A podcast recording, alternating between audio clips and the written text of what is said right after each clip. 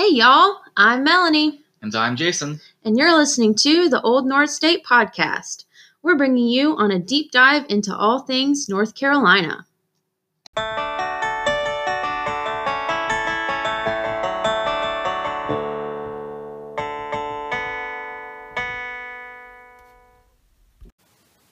Hello. Welcome back again. Yes. How are you? I'm doing great. Chilling in the closet, enjoying the, the beautiful weather. Hopefully, we're having the day this comes out. Yeah. Speaking it into existence. Fingers crossed. So, I hear you have a on this day. I do. What day is it? It is February the 26th and um on February 26th, 1909, the Roanoke Rapper Rapids.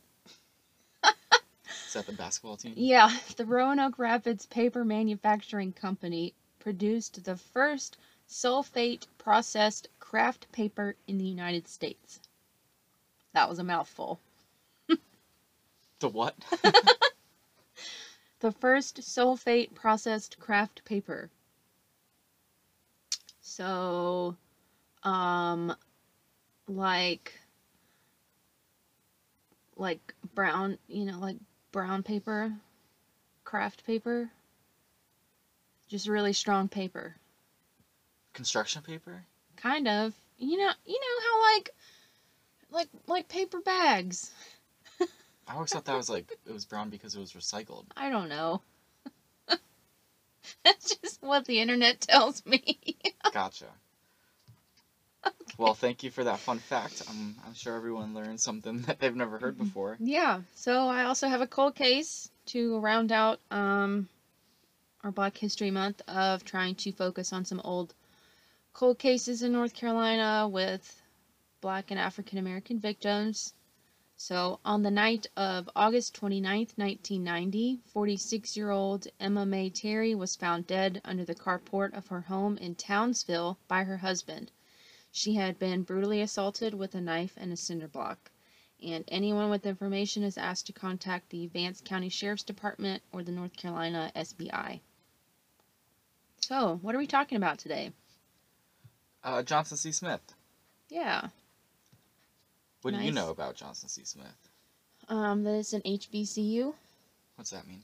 a, I know what it histor- means, but I'm just a historically black college and university. okay. Where is it? It is in Charlotte, North Carolina, right outside of Uptown. Yeah, I um, when I used to take Beatties Ford home down instead of the Beatties.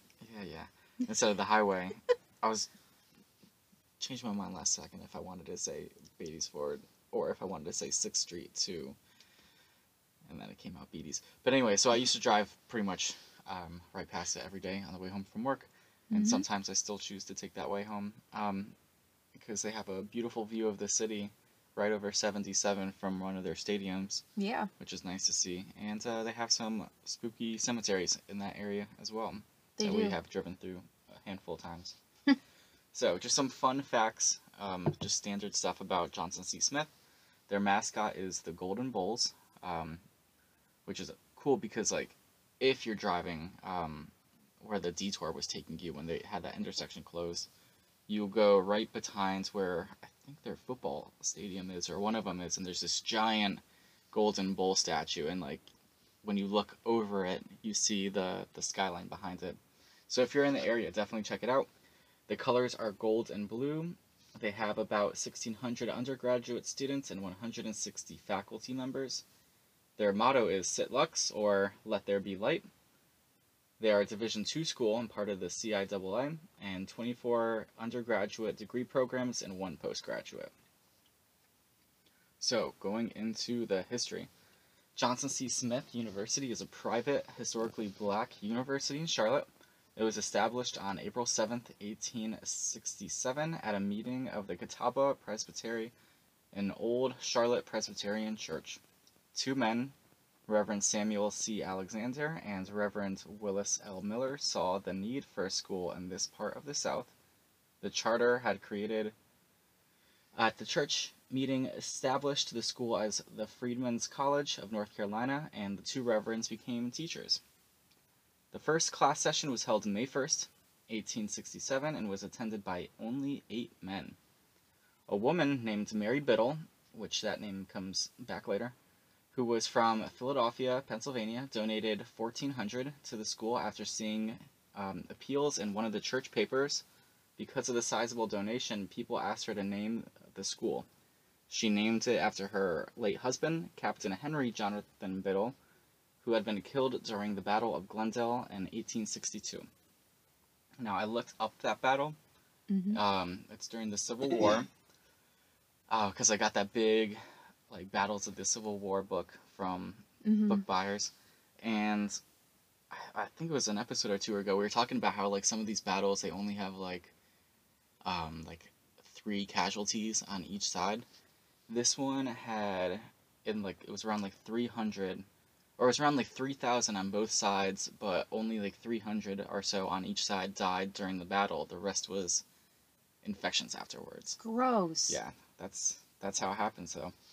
Um, but from 1867 to 1876, the school was named Biddle Memorial Institute. Biddle Memorial Hall was erected to serve as the main administrative building in 1883. It featured res- Recitation. recitation rooms and a 600 seat audience member chamber. and man. it's still there today. Yeah. What do we have to do to get our name on a university? And I don't- don't say pay money because I, I refuse to do it, but there has to be something else. Pay money. Maybe like save the chancellor's daughter from a fire or No. something. No, They don't do that. You got to pay money. that's lame. What if I was like just hung around and saved a bunch of cats from like trees? Oh, because when I worked in housing, we would have to, um, well, I didn't have to, but they would have to figure out names of the buildings that they were building as residence halls, and it came down to Who donated the most who most? paid the most money. Yeah, that's lame. That's why, and at one point they changed um, two of the buildings' names. For UNCC? Yeah, for UNC Charlotte, they changed two of the buildings' names to. Um, they changed it was like Laurel. They changed something because they were all named after trees. But anyway, they changed um only for a short period. It was supposed to be to names of people who had donated money. That's how it goes. In 1876, a Charlotte man named Colonel W.R. Myers donated the first eight acres of land for the school. These eight acres lands were, at the time, the highest point in Charlotte. The same year, the name was changed by the legislative to Biddle University and operated under that name until 1923. Also in 1876, the Bachelor of Arts degree was offered, the first Bachelor of Arts degree. In 1891, the school's first African American president, Reverend Dr. Daniel Jackson Sanders, began his tenure. He was born enslaved in Winnsboro, South Carolina in 1847. He attended the Brainerd Institute and then graduated from Western Theological Seminary. He was a Presbyterian clergyman and published the Afro Africo American Presbyterian newspaper. Um, he was the first African American president of a four year college in the South. He was president for 17 years, and upon his death, the Charlotte Observer reported that his students were always well behaved. So, ran a tight ship, Yeah. um, but good for him. You know, it, it seems like one of the ways. I never like looked back thinking about like how people got like their money, like how old people got their new money during that time, and I always forget that um, becoming like a clergyman was almost like climbing a corporate ladder, where you had all of these like setups in schools, and that was one of the few ways to to make something of yourself was going through the Yeah. the church circuit. You want me to go? Yeah. Okay. Uh, so the first intercollegiate black football game was played by Biddle University against Livingstone College in December of 1892 in Salisbury, and Livingstone College is still there today as well. Um, Biddle won five to zero, and because it was snowing and snow had covered the entire field, they had to stop the game. So Biddle was declared the victors. The game is still played every year and it's known as the Commemorative Classic. In 1919, Biddle University became the first black college in the South to offer professional courses in education. there was another woman from Pennsylvania. So Mary Biddle um, was from Philadelphia, and this next woman, I believe, was from Pittsburgh. Her name was Jane Berry Smith. She gave funds to build a theological dormitory, a science hall, a teacher's cottage, and a memorial gate. So, um, her late husband was Johnson C. Smith, and I learned that the C in Johnson C. Smith stands for crayon. Like crayon, but crayon with an A. Is that like the middle name, or was Yeah. he just like a coloring enthusiast? His its middle name. just joking. Um, so in addition to all of those gifts that I just named, she gave them like a ton of money. I'm talking like a ton of money. And um, so it was over seven hundred thousand dollars at that time, Mhm. which in today's money is ten million dollars. So they named Seven hundred thousand dollars. yeah, what did I say? Seven hundred. I yeah, she gave them seven hundred thousand dollars. so they named um, the school after Johnson C. Smith, Very nice, but not her. not Who her. actually gave the money? Yeah, Just her, her late husband, yeah, because I'm not gonna go off on a tangent. I'm just gonna move on. Jane Berry Smith. Yeah. Um, so in 1924, Johnson C. Smith University was recognized as a four year college by the North Carolina Board of Education. There was a high school department at the time, and then it was dissolved in 1929. And uh, the standard program was restricted to a college of liberal arts and sciences and then a theology department. And I'm not sure if I wrote it on here somewhere, but I know at one point the theology department um, like moved to Atlanta for some reason. As like a satellite school. No, type I, I think that they or- I think that they picked up the theology department and moved it to Atlanta and then named it something else. Hmm. So um, I don't remember what year that was, but I did read that. And then um, the charter for the university was amended in 1932, finally to allow women to be admitted, um, but only kind of like the senior class, basically. So it wasn't until 1941 that women were finally admitted to the freshman class, and that made it a fully co ed institution. Cool. So, um, James B. Duke, if you'll remember from our Black Wall Street episode, we talked about Washington Duke. Um, James Duke uh, authorized what's called the Duke Endowment, and um, it made Johnson C. Smith one of the four beneficiaries and only HBCU in higher education to be awarded some of this money. And I think that they get 4% from the endowment. And it has awarded them numerous grants over the years, um, I think over $90 million. And it has supported science programs, created scholarships, capital improvement projects.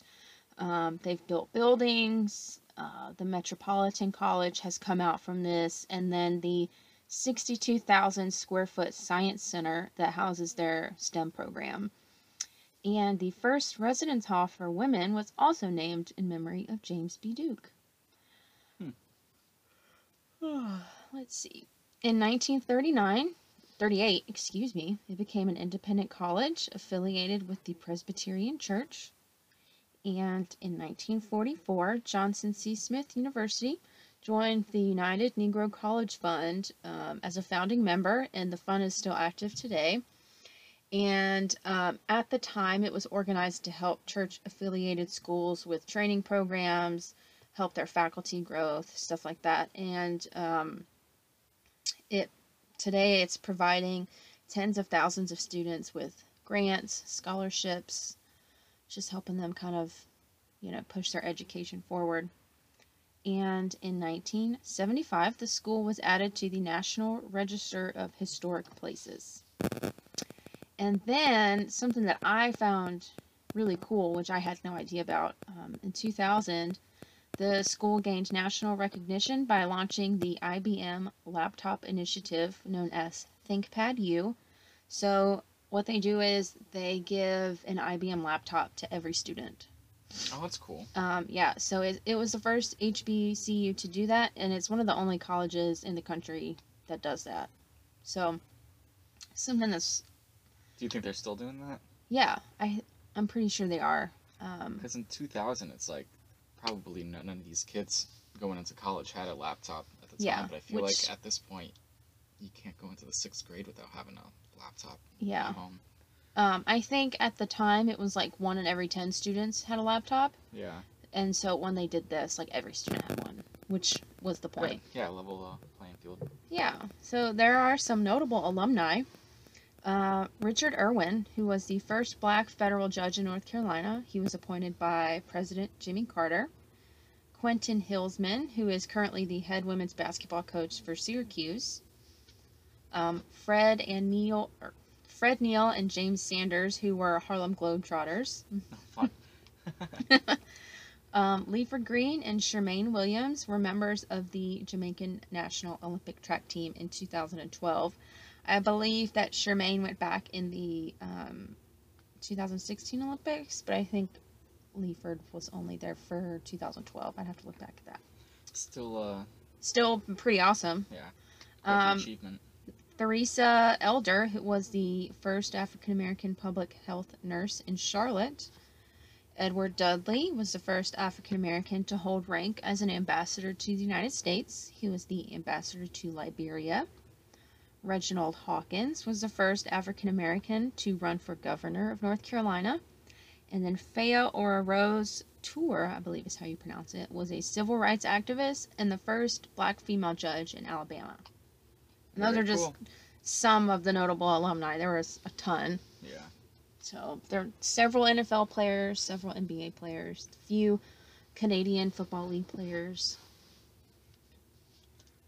Lots Very of other important people. Some of them I didn't know how to pronounce their names, so I wasn't gonna include it. Yeah. when I was a um, manager at that apartment building in Uptown as a previous job I had, a lot of my part-time employees were Johnson C. Smith students because they were looking for a part-time job, whether Yeah. it be overnight or on weekends or you know whatever. So, Yeah, and it was close by. Yeah, absolutely. So previously on an episode, we had mentioned that we were curious if Johnson C. Smith was haunted. So we did some research, and so far the answer is no. Yeah, Um, an abundance of no. Like you type in haunted universities in Charlotte and Queens everywhere. Mm-hmm. Um, everyone talks about Queens, but I figured there had to be something. We did find this one personal, like WordPress blog that a woman had made, doc- trying to. It seems that she was trying to like chronicle her experience at Johnson C. Smith, but there's only like four things yeah, back in 2006 or something. So, you know, good for her for trying to start her own blog, but yeah, it, it didn't go anywhere. But one of her submissions was about how she heard something was haunted. So in quotations, she said, "It has been said that Johnson C. Smith was built on the highest point in Charlotte. That's actually something that we talked about. hmm Um, Biddle, the first building built on campus, is the center of the university. It has also been said that it is haunted, and if you look at Biddle building outside at one o'clock, like so, if you're outside looking in, um, you can see Johnson C. Smith's daughter on the fourth floor, the ghost of her. So, pretty pretty spooky. Um, I feel like every university has their ghost stories. So I wonder if this is just one of those things that gets told to freshmen on the way in, and then no one's ever bothered to really write it down or anything. yeah. Because if you look up Biddle Hall haunted, Nothing. um, a school in Ohio comes up. Oh, I didn't even find that. Oh yeah, it was like I think it's Ohio University, but it we had to do some deep digging to find this one. Yeah. So So if you're at home listening and you're like, "That's crazy," I went to Johnson C. Smith, and you know this building was haunted. Just tell us. yeah, we would love to know. Yeah. I posted um asking if anybody knew on the spooky account, but nobody responded. No one responded. And That's okay. Yeah. So, um, anything else that you want to share with the class? No, not today. Cool. Um, speaking of ghosts, though, I figured we can sneak this in. Um, I think we have some extra time. We went to Devil's Logic. We did. We went on our very first, like, or organized our very first ghost hunt, really. Yeah, with Hex cool. Files. Hex Files Pod. If you're into the paranormal stuff, make sure to follow them. Um, do you want to recap our experience real quick? You can. Yeah, so uh, Devil's Logic Brewing in Charlotte, North Carolina. Last October, so October 2020, they invited uh, Melanie and I to just talk about Halloween and stuff. And then, um, long story short, is a few people had mentioned they felt weird overall. Melanie, you felt weird in some spots. Mm-hmm. Um, reached out to people on Instagram, and then next thing you know, it turns out there's like magic symbols that are hidden inside of their murals. And the guy who made the murals is saying the brew house has a spirit in it, and you know people are posting on my Instagram posts saying that they're spirits and they feel like they're being watched while they're alone. So we just decided that we really just wanted to go and check it out. So we went with Hex Files and um, brought some of our ghost hunting equipment, and so did they. Um, they did a tarot card reading for the building. Uh, one of their like staff kind of just gave us a tour around, and we brought the um, what is the EVP reader, the EMF, energy EMF. reader. Um, and we did a Ouija board for the first time, and we did the Estes method, which is when you listen to like the Spirit, spirit box. box. with the headphones on, and s- people ask you questions, but you can't hear them, and you say the answers through the. I mean, through the spirit box. So Yeah. it was cool. Nothing. We, we didn't really find anything like concrete evidence or anything, and Hex Files is still reviewing the tape to see if hear any responses from when we were asking questions. But overall, it's just a cool experience to be at a brewery after hours Yeah. um, have the whole place to ourselves really and you know dig into the the history of the building um, and see if we found anything so they are going to do a longer episode about the whole experience but i was just excited and want to talk about it because you know we- we like talking about ghosts and stuff Has that episode come out yet? no they're still looking through the footage they did Oh. say that they went back um, for them a second time or a third time i guess because we went with them one time before the ghost hunt but they said they went back and the equipment was acting like the same type of weird which will make more sense if you listen to their episode Yeah. um but yeah Huh. cool stuff yeah. Also, Devil's Logic, if you live in Charlotte and you like beer, they Yeah. have really good beer. excellent excellent beer they have a cool kitchen plenty of space they have like an inside and outside and upstairs so Yeah. if you're still going to breweries and you go at the right time you can kind of you can pretty much go and have an entire floor to yourself which is Yeah. nice Staff is super nice. We really like them there. yeah absolutely all right cool that's all i got Yep, me too. what's what are we talking about next week Next week, we are going to be talking about our first true crime case. Um, Oof. i'm not a fan of the true crime too bad, it's so sad. it's a little too true for me Well, that's why they call it true crime and not. and Fake not not what okay all right see you next week then Yes. Have a good one. Sources for today's episode can be found on our website at anchor.fm slash Old North State Pod. If you want to send us a topic suggestion, a funny story, or if you just want to say hi, you can email us at oldnorthstatepod at gmail.com. You can also follow us on Instagram at Old North State Pod. Cheers, y'all!